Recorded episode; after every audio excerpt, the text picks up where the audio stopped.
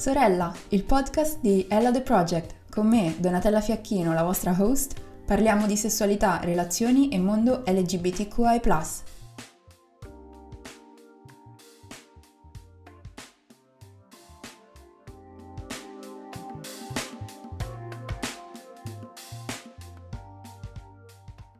Ciao, nella puntata di oggi parleremo di aromanticismo.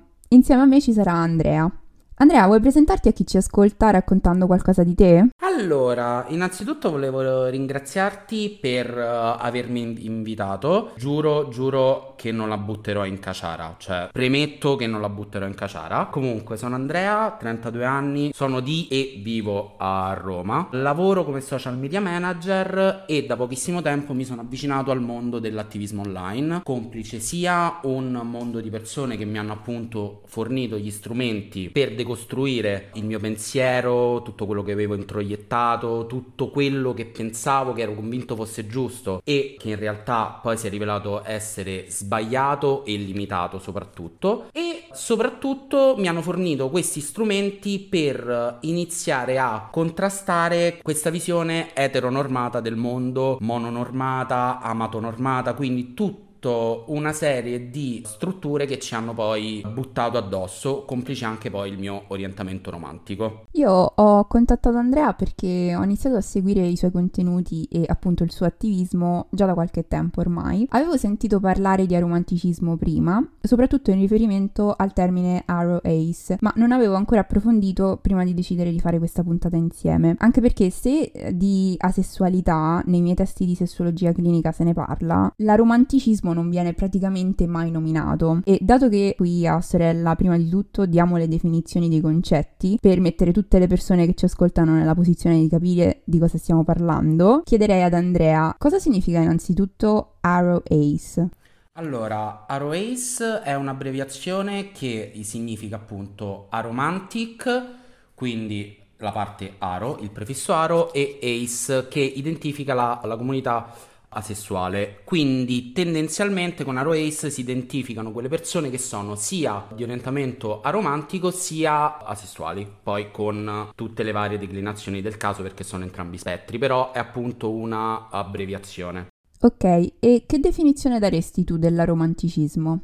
Allora, l'aromanticismo è un orientamento romantico e eh, una persona aromantica è una persona che prova parziale o nessuna attrazione eh, romantica per le altre persone. Doverosa definizione, si tratta di uno spettro quindi ogni persona, trattandosi appunto di uno spettro che abbraccia tutte le individualità, vive il proprio orientamento aromantico in maniera assolutamente personale e non uguale a quella di altre persone che fanno parte poi della comunità aro. E all'interno dello stesso spettro aromantico si possono individuare ad esempio eh, le persone grey romantic, quindi che provano attrazione romantica a determinate condizioni, in determinati momenti, quindi non sono totalmente romance repulsed, quindi tendenzialmente che appunto non uh, sperimentano totalmente l'attrazione romantica, ma sono persone che a determinate condizioni lo sperimentano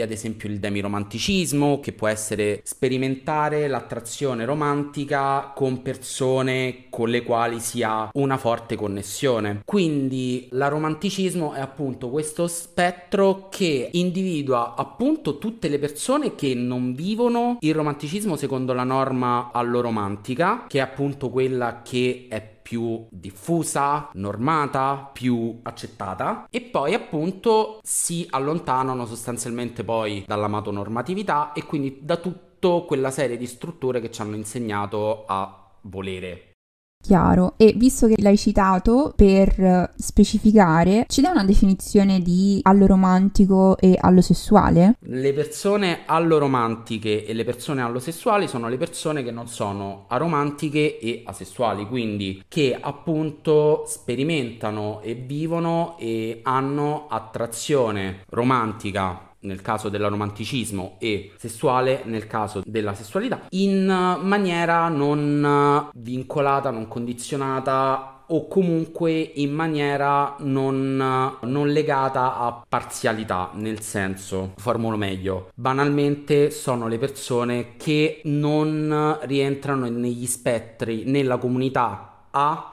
della sigla LGBTQIA PK+, che appunto la comunità, la lettera A identifica la comunità Arrow Ace. Ok, chiaro. Ora che abbiamo dato alcune definizioni, direi fondamentali, mi piacerebbe parlare della tua esperienza personale. Quindi, innanzitutto volevo chiederti come hai capito di essere aromantico? Allora, di base io ho capito di essere aromantico perché quando iniziavo frequentazioni, quando vivevo un coinvolgimento romantico con, con un altro ragazzo, a una certa arrivava proprio un momento in cui mi bloccavo, in cui non riuscivo a uh, scavallare, in cui non riuscivo a... in cui avevo letteralmente un blocco. Quindi che con una persona andava bene, quando si stava per concretizzare, io avevo questa totale fuga dal coinvolgimento relazionale che mi portava poi ad allontanarmi, ad avere anche comportamenti che definirei non corretti nei confronti dell'altra persona. Soprattutto provavo quando poi questa dico relazione che poi non era relazione perché si trattava proprio di una fase primordiale di una relazione finiva, io provavo un forte senso di sollievo. Questo senso di sollievo era un qualcosa che all'inizio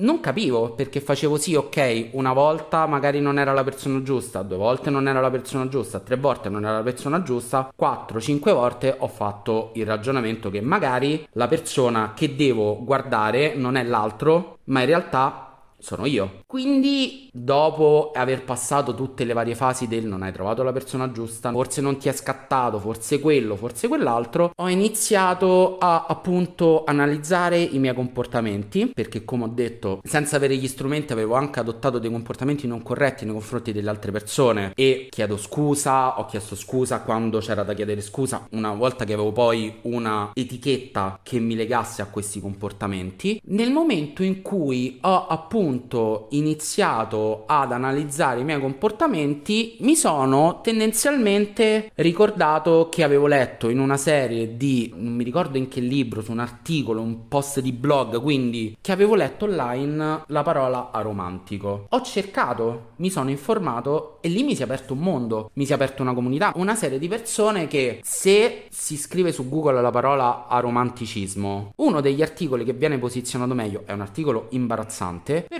è un articolo che dice come capire se, fai, se sei una persona romantica, i tot segni, no? E per quanto questo tipo di articoli secondo me porta una narrazione molto schematica e stereotipata della comunità e quindi fanno danni, a me paradossalmente mi ha aiutato perché mi sono riletto in molti segni. Quindi ho pensato, ignorando poi questo articolo che oggettivamente, ripeto, è una serie di stereotipi buttati in mezzo per fare engagement, però potrei, potrei dargli una chiave di lettura, potrei dargli una chiave di lettura personale perché come ho già detto prima si tratta di uno spettro. Quindi essendo uno spettro io mi posiziono. Una persona un'altra persona romantica si posiziona in maniera totalmente diversa dalla mia ma fa parte della mia comunità. Quindi poi tendenzialmente ho iniziato ad analizzare fino ad arrivare a dire sì sono aromantico. Quindi questo diciamo leggendo informandomi in maniera molto individuale perché come hai detto te se della sessualità si parla dell'aromanticismo non si parla. E quindi nel momento in cui non hai mezzi, i mezzi li devi trovare. Devi avere anche il privilegio per poterti ritrovare, perché è fondamentale sottolineare questo, perché io avevo avuto modo di entrare in contatto con la parola che identificava una comunità. Non tutte le persone hanno stessi mezzi per poter arrivare a determinate parole, a determinate etichette, a determinate definizioni. Quindi, secondo me, la mancanza di, di rappresentazione, nel mio caso la dico proprio stile nonna che la fama guzza l'ingegno, stessa cosa. Ho sentito mia nonna molto contenta in questo momento.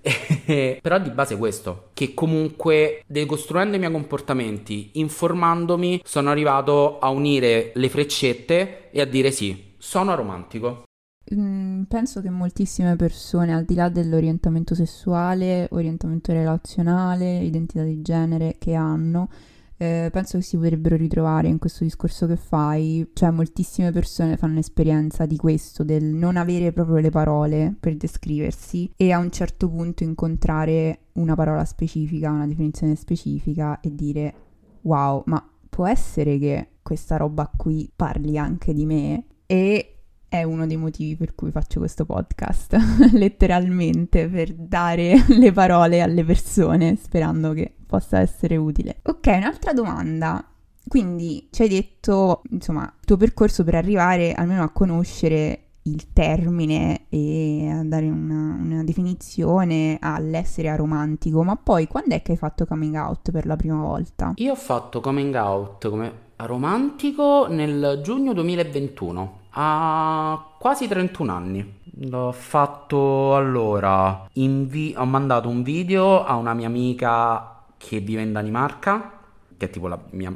cioè migliore amica da sempre. Poi, diciamo in maniera del tutto così a palla demolitrice, ho fatto un post su Facebook e uh, Instagram in cui facevo coming out. E quindi questo. Bello, mi, mi piace palla demolitrice. Sì, perché io essendo gay e out, i vari coming out era un percorso che avevo fatto. Sinceramente ho proprio pensato, ma io me lo voglio riaccollare questo percorso, cioè si, si, è trattato proprio di lo voglio rifare quel percorso o ragionare alla io lo dico, do la definizione, do quello e permetto alle persone, tramite la mia esperienza, di cercare di informarsi e dire sì, no, forse mi ci rivedo, non mi ci rivedo, ok, allora sì, allora hai fatto bene a comportarti, cioè ora capisco perché ti sei comportato in un certo modo, però tendenzialmente si parla di un anno e mezzo fa, quindi a 31 anni. Ok, chiaro.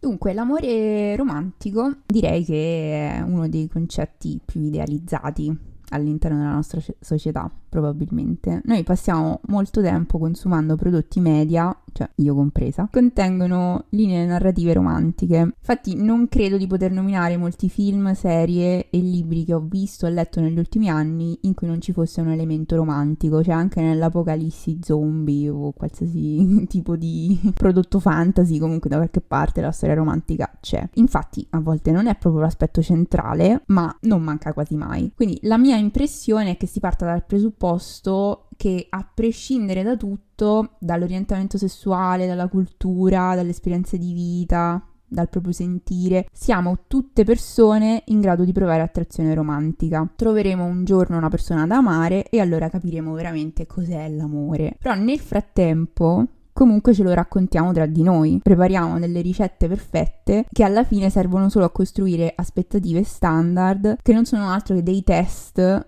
da sottoporre alle persone con cui siamo in una relazione. Cioè, ad esempio, se ami qualcuno, allora fai questo e quest'altro, oppure non fai questo e non fai quest'altro, oppure una vera relazione si deve comporre di X, Y e Z. In un sistema del genere, che poi è quello della nostra società etero, cis, mono, allonormata, tutto ciò che non rientra negli stereotipi e nelle regole non scritte, ma ben chiare per tutti e tutte, può essere visto come un potenziale problema da diversi punti di vista. Ovviamente mm, con questo io non intendo dire che il romanticismo sia un costrutto artificiale che in realtà non esiste mai per nessuno o nessuna. È solo che, cioè, secondo me non è così scontato che chiunque possa avere attrazione romantica, perché evidentemente per alcune persone di fatto non è così. Quindi Innanzitutto vorrei parlare un attimo del confronto con le persone alloromantiche, perché ho visto in un tuo post recente hai parlato della tua esperienza quando fai coming out come persona romantica. Cioè, una delle reazioni che segue più spesso il tuo coming out è l'obiezione che tu nel tuo dire di essere romantico vai a invalidare le relazioni, chi le vive e chi le desidera. Quindi volevo chiederti se ti andava di elaborare un po' su questo, spiegando cosa significa per te ricevere effettivamente questo genere di commenti e poi anche che tipo di messaggio vorresti dare alle persone che reagiscono in questo modo?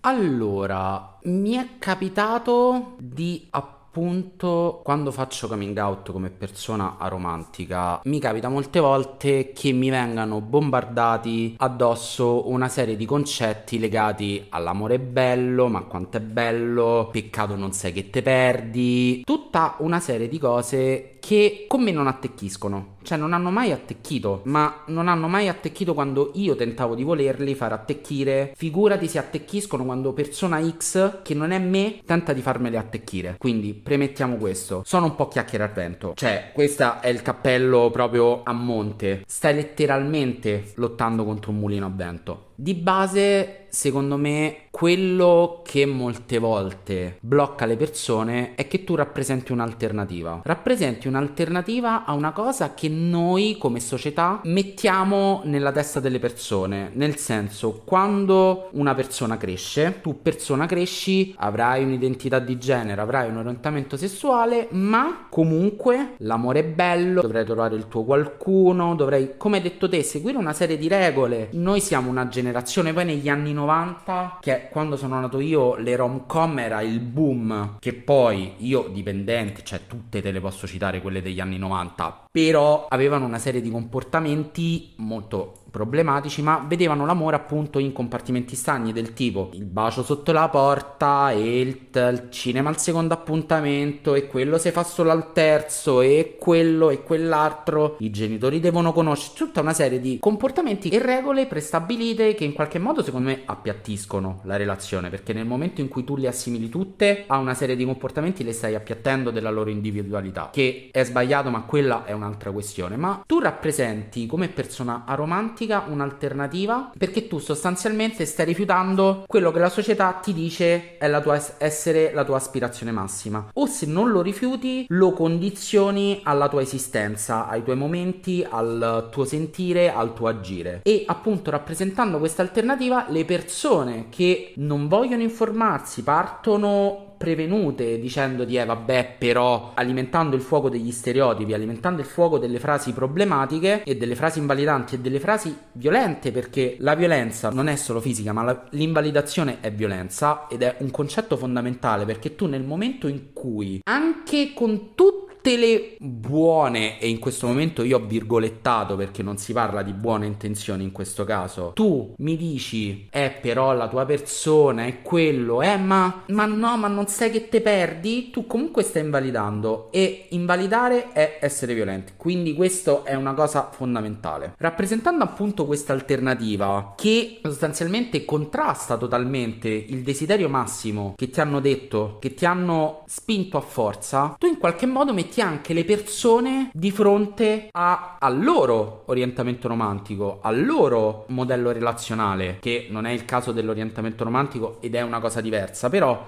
nel momento in cui tu sei un, un qualcosa che fugge l'amato norma, quindi che fugge e rifugge la norma che ci hanno detto di volere, tu in qualche modo stai rappresentando una nuova narrazione. Essere una nuova narrazione in una società che basa il suo potere sul, sulle norme, perché le persone che rispettano, che si inquadrano nelle norme che la società, questa società eteropatriarcale ci dice di, di volere, di, alle quali aspirare e le, le persone che si incastrano hanno un privilegio privilegio e in questa società privilegio uguale potere e uguale sicurezza e uguale una serie di cose che nel momento in cui tu le rifugi o non le vuoi o non le hai, tu in qualche modo le perdi. Nel momento in cui tu poni un contrasto a un sentimento poi, appena tu dici l'amore è bello ma non è per me, l'amore è bello ma per me è solo con persone con le quali io sento veramente una forte connessione. L'amore è bello ma non ci vivrei, perché è anche quello. Tu in qualche modo stai rompendo un sistema, un sistema che si basa sostanzialmente che ok, tutto il resto si può lottare, ma l'amore almeno lo devi volere, la relazione almeno la devi volere. E quindi tendenzialmente ti vengono appunto dette quelle frasi estremamente invalidanti. Lato mio, ormai quando mi vengono dette mi scivolano addosso, perché il discorso dei mulini a vento prima prima. Cioè, arrivare a fare coming out come persona aromantica è un percorso che appunto ti porta ad analizzare tutta una serie di comportamenti relazionali e di interazione con, nel mio caso, con gli uomini, perché sono un uomo gay, quindi avevo frequentazioni, ho sempre avuto, ce le ho tuttora frequentazioni con uomini. Arriva attraverso un percorso di decostruzione dei comportamenti che tendenzialmente, quando poi ti dicono tutte le frasi, cioè non è niente che tu non ti sia già detto. Cioè, nel mio caso, molte volte le frasi sono un qualcosa che io faccio sì, ok, ma io me lo so detto due anni fa sta cosa. Cioè, o aggiorni il repertorio o me le scivolo addosso. Visto che poi il repertorio non lo aggiornano perché tendenzialmente è sempre l'amore è bello, lo devi volere, punto. Ormai a me non mi toccano. Però io, cioè, ripeto, ogni persona si vive la propria esistenza in maniera personale e quando vengono dette delle frasi invalidanti, molte volte queste frasi invalidanti fanno danni sulle persone. Quindi quello che voglio dire alle persone che si sentono in dovere di dire determinate frasi perché ce l'hanno, ce l'hanno proprio come necessità di dirle, perché a quanto pare se no scoppiano, eh, ipoteticamente nel migliore dei casi è non le dite. Se proprio le dovete dire, non le dite. E soprattutto nel momento in cui c'è un coming out come persona romantica e del romanticismo non si parla, invece di partire in quarta, informati, leggi, decostruisciti, chiedi, crea un terreno sicuro per le persone dove parlare e poi non le dire, poi è quello, cioè non le dire. Sì, fondamentalmente non è tanto vera la cosa che si dice, non esistono domande stupide, eh, insomma. Però comunque meglio domanda che affermazione, perché come hai detto tu, chiedi se hai dubbi oppure semplicemente di io questa cosa proprio non la capisco, me la spieghi per favore? Già è meglio. Esatto, cioè anche perché ti si possono fornire le fonti che io ho usato, ti posso fornire un libro, cioè ascolta la mia storia, mi hai davanti, chiedi la mia storia, cioè in qualche modo fallo, non partire in quarta con le affermazioni, perché è violenza. Assolutamente sì. E poi, tra l'altro, secondo me c'è una fallacia nel discorso specifico di cui abbiamo parlato all'inizio, che è quello dell'invalidazione, questa presunta invalidazione delle persone che hanno effettivamente relazioni romantiche. Tu non puoi invalidare l'esperienza delle altre persone semplicemente descrivendo la tua esperienza. Però, a parte questo, noi mh, mm, vediamo comunque quanto nella realtà quello che accade è che sono le persone aromantiche o più in generale la comunità aro ace che riceve invalidazione all'esterno, quindi è abbastanza ironico che tu riceva commenti sulla presunta invalidazione che fai contro un gruppo di persone che fondamentalmente è ben più che una maggioranza numerica, perché voglio citare uno dei poeti del nostro tempo, cioè Coetz. È un mondo fatto per due come le confezioni dello yogurt, ma letteralmente. E la nostra eh, società infatti valida, incoraggia e rappresenta soprattutto le relazioni che sono etero, prima di tutto, monogame soprattutto, sappiamo anche tutto il discorso della, della legalità cioè quella, la coppia monogama è l'unica riconosciuta legalmente, tra persone cis. E poi a livello culturale la componente sessuale deve idealmente essere subordinata a una connessione romantica e sentimentale. Quindi nella nostra società noi sappiamo che le relazioni devono salire la scala mobile relazionale, sono le tappe da raggiungere che sono obbligate, tipo sposarsi, comprare casa, avere il mutuo cointestato, avere uno o due auto, fare figli, magari avere un cane. Quindi tutto il resto viene visto come un bug nel sistema sistema. E volevo fare un'altra citazione musicale perché Venditti cantava che non c'è sesso senza amore. Il problema è che questi concetti non rimangono nelle canzoni degli anni Ottanta, ma sono di fatto, come dicevi anche tu, le fondamenta della discriminazione, dell'invalidazione, dello slut shaming e alla fine comunque dell'esclusione. Ne abbiamo già un po' parlato, ma in che modo fai esperienza di invalidazione? Al di là dei commenti tipo eh ma tu così invalidi le relazioni romantiche, hai qualche qualche altra esperienza a riguardo? Ma di base la invalidazione per eccellenza è la classica frase non hai trovato la persona giusta che è problematico su svariati livelli perché innanzitutto tu mi accetti nel momento in cui un'altra persona mi ritiene adatta a costruire un'interazione romantica con lei. Quindi comunque tu mi stai ponendo che la mia esistenza debba essere vincolata ai desideri di un'altra persona, escludendo la mia totale esperienza, perché nel momento in cui tu mi dici non hai trovato la persona giusta, cioè la persona giusta deve essere giusta per me, ma io dovrei risultare giusto anche per l'altra persona, quindi nel momento le persone coinvolte, quando parlo del mio orientamento aromantico, tu comunque coinvolgi anche un'altra persona che è fittizia e non esiste. Quindi tendenzialmente è questo, cioè la mia esperienza di invalidazione è data dal fatto che comunque tu invalidi le mie parole perché col fatto che cresciamo in un sistema che ci dice che quello lo dobbiamo volere a tappe in determinati modi, figlia delle rom-com, figlia delle storie, come detto te, la trama romantica la incastrano letteralmente ovunque, sta anche in The Walking Dead, cioè ci sono gli zombie e comunque tempo per fare innamorare due lo trovano, quando dovevano letteralmente scappare dagli zombie, tu comunque senti la necessità di metterlo ovunque, metterlo secondo determinati crismi e criteri, perché hai ad esempio il compagno d'università si incontrano e si laureano insieme, si sposano, mettono su famiglia, poi c'è sempre il momento di distacco, poi ritorno, quindi tutta una serie di cose nella quale tu non ti incastri, ma non ci si incastra paradossalmente neanche la maggior parte delle persone allo romantiche, perché come il discorso che ho fatto prima, nel momento in cui tu metti una serie di regole e comportamenti, tu appiattisci tutte le storie, tu paradossalmente stai invalidando anche le esperienze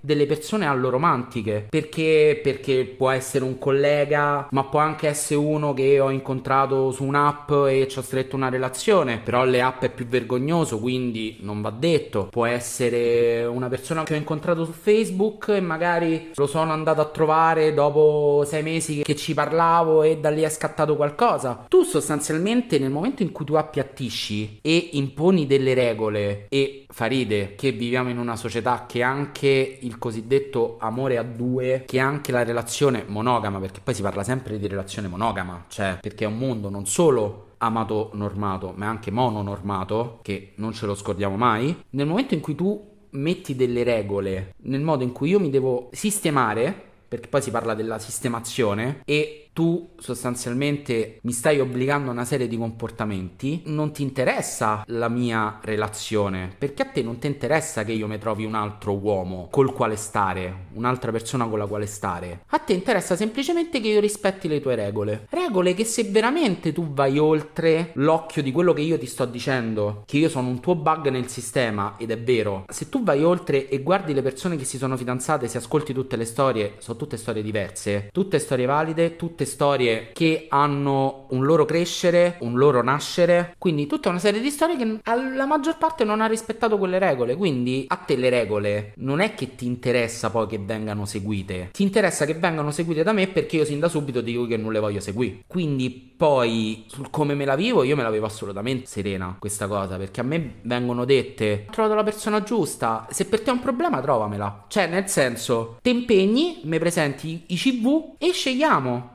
Facciamo screening perché io non me la voglio trovare e se me la voglio trovare deve essere secondo quello che mi fa stare bene. Se per te è un problema, perdi tempo a cercarmela. Siamo 8 miliardi al mondo? Io vedi che sto sereno ma tu no? Oh, e perdi tempo. Per me proprio mulini a vento proprio, è il discorso che facevamo prima. Però ripeto, io me l'avevo serena perché io sono tranquillo, altre persone no. Abbiamo parlato un po' di concetti che ritroviamo appunto nei film, ma anche nella letteratura, eh, che fanno parte degli ideali romantici della nostra società, quindi il concetto di sistemarsi, il concetto di avere una relazione, trovare la persona giusta, magari convivere. Mi interessava sapere come è evoluto il tuo rapporto con questi concetti nel tempo, cioè magari dall'adolescenza, i primi anni dell'età adulta e poi attraverso il periodo di presa di coscienza di essere una persona romantica, se effettivamente il tuo rapporto è cambiato, come è cambiato nel tempo?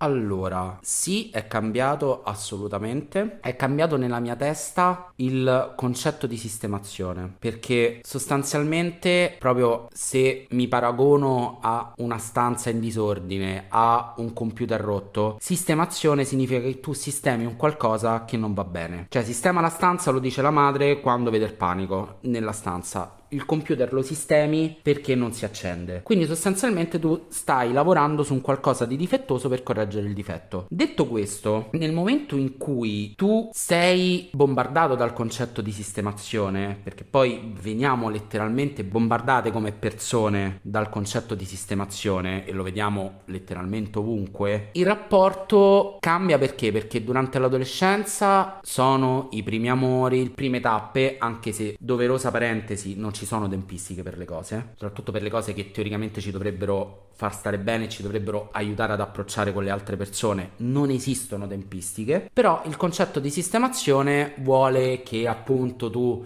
in adolescenza faccia certe tappe, all'università ne faccia altre e appunto si cresca. Quando io ho iniziato appunto ad uscire con i ragazzi, ad avere i primi rapporti sessuali, quindi tutta una serie di prime volte che poi non sono state le ultime, il concetto si è evoluto perché appunto all'inizio c'era questo non so di che cosa stiamo parlando, quindi boh vabbè vado con la corrente, vedo che succede, perché sostanzialmente a 16 anni siamo da formare e quindi dobbiamo capire che succede, come ci si muove. Eh, non lo so ancora a 32, figurati a 16. Questa evoluzione poi cresce e nel mio caso era tendenzialmente il continuare e scambiare per relazioni quelle che in realtà col senno di poi ti dico boh sì erano delle frequentazioni di qualche mese quindi anche la dico brutta demansionare un rapporto perché hai dei nuovi occhi, un occhio adulto, un occhio di un trentenne, guarda la frequentazione che aveva a 20 anni e dice boh, quello che definivo il mio ragazzo in realtà era una frequentazione, ripeto, mia esperienza, cioè io parlo della mia esperienza assolutamente, quindi come io ho vissuto. E nel mentre c'era appunto questo senso di colpa per non volere le cose, questo senso di sollievo quando finivano, tutta una serie di pensieri che in qualche modo mi allontanavano al concetto di sistemazione o almeno io ero ero convinto di volere la sistemazione, però in qualche modo non la riuscivo a ottenere, quindi era frustrazione, era dolore, era tutta una serie di sensazioni brutte. Brutte perché? Perché in qualche modo io mi rapportavo con i ragazzi e tendenzialmente poi non succedeva niente, no? E, ed era frustrazione perché poi quella serie di comportamenti io li ho fatti, tutti i comportamenti che ti dicono le regole per una relazione perfetta, io li ho avuti, quindi il primo appuntamento, il bacio sotto al portico e la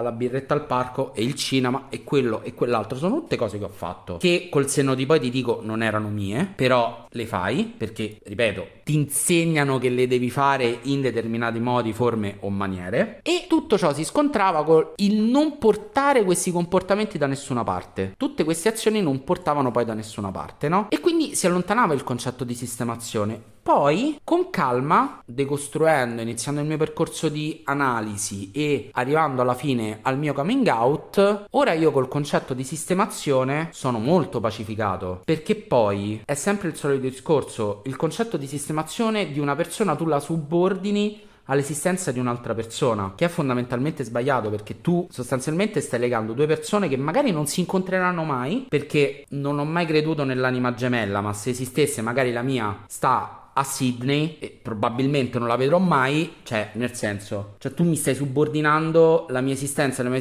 felicità a uno che mi sta a Sydney e stai subordinando lui a uno che sta a Roma, cioè quindi sostanzialmente stai bloccando le cose e soprattutto tu poi non validi le altre esperienze di sistemazione perché quando poi la frase che molte volte viene utilizzata come retorica, single è bello, quanto è bello essere single, fai questo, fai quello, dagli tutta, cioè non ti va bene perché quella persona non si è sistemata, che poi è un concetto che si applica a tutto perché una coppia sposata che può non volere figli comunque per la società ancora non si è sistemata fino in fondo, una coppia che convive ma non vuole comprare casa perché magari sono due persone, coppia monogama in questo caso, ma perché il concetto di sistemazione passa per la monogamia, secondo la società, per me no, premettiamo, però la coppia che va a convivere ma non compra casa perché ogni due anni vuole spostarsi e non vuole vincoli, per molte persone quella coppia non è sistemata. Quindi stai comunque subordinando l'esistenza delle persone a una serie di azioni che comunque non finiranno mai.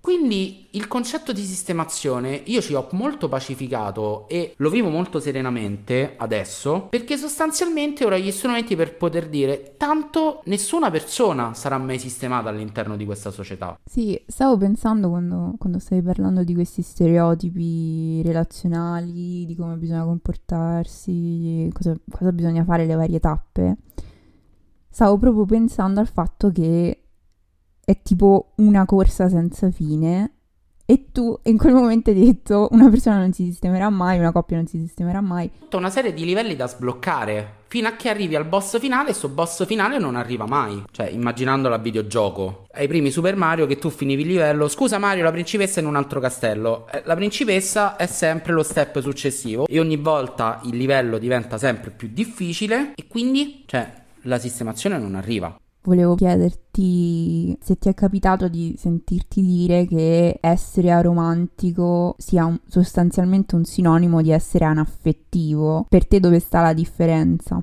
Una cosa che ci tengo a dire, ed è uno stereotipo che forse è quello che mi dà più fastidio, è che noi persone romantiche non sappiamo amare. Perché nel momento in cui tu vincoli l'amore a determinati comportamenti, nel momento in cui una persona non rispetta quei comportamenti, per te quella persona non sa amare. Non sapendo amare, allora è una persona arida, una persona che no, non va bene. Quando poi tu, nella difesa di questo amore romantico, ripeto, si tratta sempre di appiattire. Perché nel momento in cui tu immagini l'amore solo quello romantico, l'amore, l'amore ha varie forme. Cioè, ha varie forme che può essere la cura, che può essere il rispetto, che può essere tutta una serie di, di comportamenti. Io magari non ho l'amore romantico nei confronti di un altro uomo, ma sono assolutamente in grado di amare. E questo secondo me è lo stereotipo che nel mio caso è stato quello più brutto. Che io non sappia amare. Chi mi conosce sa che non è vero. Per me dove sta la differenza? Sta nel fatto che quando si parla di orientamento romantico o aromantico si deve anche iniziare ad analizzare il fatto che esistono vari tipi d'amore. L'amore l'amore assume più forme. È anzi un sentimento che abbraccia tante cose tra persone amiche, tra genitori con persone figlie. È un sentimento che è veramente plasmabile e contestualizzabile. Nel momento in cui tu dici che io sono una persona non affettiva perché non voglio una relazione o non voglio coinvolgermi romanticamente con un'altra persona, tu sostanzialmente mi stai portando a livello di oh, cyborg robot che tutte le mie emozioni sono sostanzialmente guidate da un bisogno, ma che poi non prevedono una sorta di, di affetto e apertura alle altre persone. Perché il momento in cui per te il mio non amare romanticamente una persona cancella tutto il resto, tu non prevedi in me nessun tipo di apertura con altre persone per modelli relazionali e di interazioni che vanno oltre o sono altro oltre la coppia romantica. Banalmente, io mi sento una persona molto affettuosa, chi mi conosce sa che sono una persona molto affettuosa, premettendo io non lo devo poi dimostrare a una persona che mi dice che non so amare, allora devo prendere e abbracciare qualcuno per dire guarda in realtà no perché io non devo dimostrare niente a nessuno, questa è la mia verità e la devi accettare, punto. Però poi guardo me e dico però io sono una persona veramente affettuosa. Cioè, io sono una persona che ama tanto. Mi sento una persona che ama tanto. Semplicemente, quando mi dicono che non amando romanticamente, allora tutto l'altro tipo di amore non è valido, mi dà veramente fastidio. Perché, soprattutto, tu invalidi tutte le mie relazioni.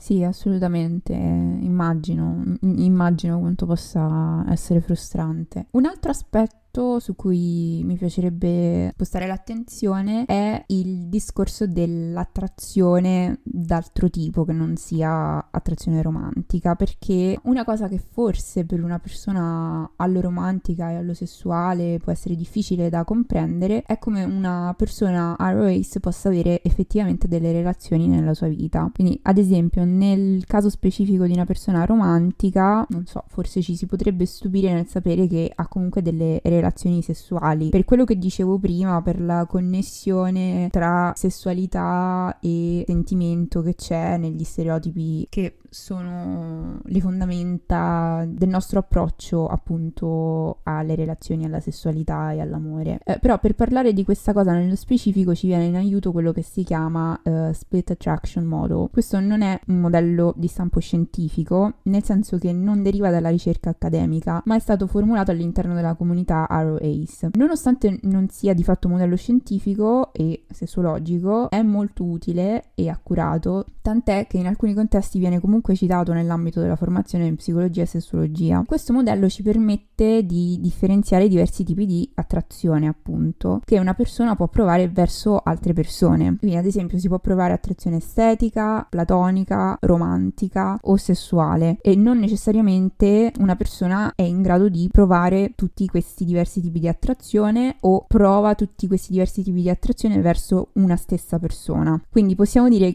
in sostanza che Venditti aveva torto e che c'è sesso anche senza amore. Quindi, poste queste basi teoriche, diciamo, tu come vivi la tua sessualità da persona aromantica? Allora, la mia sessualità io la vivo molto molto bene tendenzialmente ho rapporti occasionali che trovo sulle app come un grinder o un Tinder. Il classico vado a ballare e ho un rapporto con un altro uomo. Quindi io me la vivo assolutamente in maniera serena perché per me, anche prima di fare coming out come persona romantica, per me il sesso senza amore esisteva. Poi col senno di poi capisco anche perché nel mio caso. Però per me non è mai stato un problema andare a una festa e andare a casa con un ragazzo col quale magari ci ho ballato. Cioè non, non è mai stato un problema. Quindi tendenzialmente io la maggior parte dei rapporti sessuali che ho avuto nella mia vita erano rapporti occasionali. O frequentazioni minime o il classico concetto di tromba amicizia. Quindi la vivo in maniera abbastanza serena e variegata. Nel senso, non ho un blocco o non sento che il mio essere persona romantica in qualche modo infici questo tipo di relazioni. Anche perché banalmente io ho collegato l'account di Instagram sia a Grindr che a Tinder e la prima cosa che facciamo è impicciarsi sui social. Cioè io ne parlo apertamente, l'ho scritto in bio, quindi non è niente che coglie di nuovo una persona. E poi penso che per un rapporto occasionale, almeno per me, non sia mai servito un tale livello di conoscenza da iniziare a parlare di modelli, orientamenti romantici e cose. Lo dico in maniera diretta, di alcune persone non so neanche il nome, cioè perché non mi interessa proprio, non mi è mai interessato e quindi per me non è assolutamente un problema. Per le frequentazioni non credo sia un problema perché secondo me è una cosa di cui si deve parlare, ma anche due persone alloromantiche e sempre in ottica di coppia che magari si frequentano da un po', comunque iniziano a decidere di darsi la cosiddetta esclusiva. È una coppia che si è incontrata su Tinder, cancellare l'app. Quindi sono comunque conversazioni che vengono fatte. Quindi se io mi frequentassi con una persona e con questa persona volessi provare ad andare oltre, banalmente gliene parlerei. Ma gliene parlerei perché comunque secondo me prima di iniziare una relazione le persone coinvolte ne devono parlare, ma a prescindere. Quindi per me non sarebbe un problema perché comunque io te ne parlo, ne parlo apertamente ed è questo. Poi, ripeto, aromanticismo non è anaffettività, quindi cioè una volta che scopri che io sono una persona aromantica, però voglio comunque intraprendere una relazione con te, se per te è un problema, meglio scoprirlo subito che dopo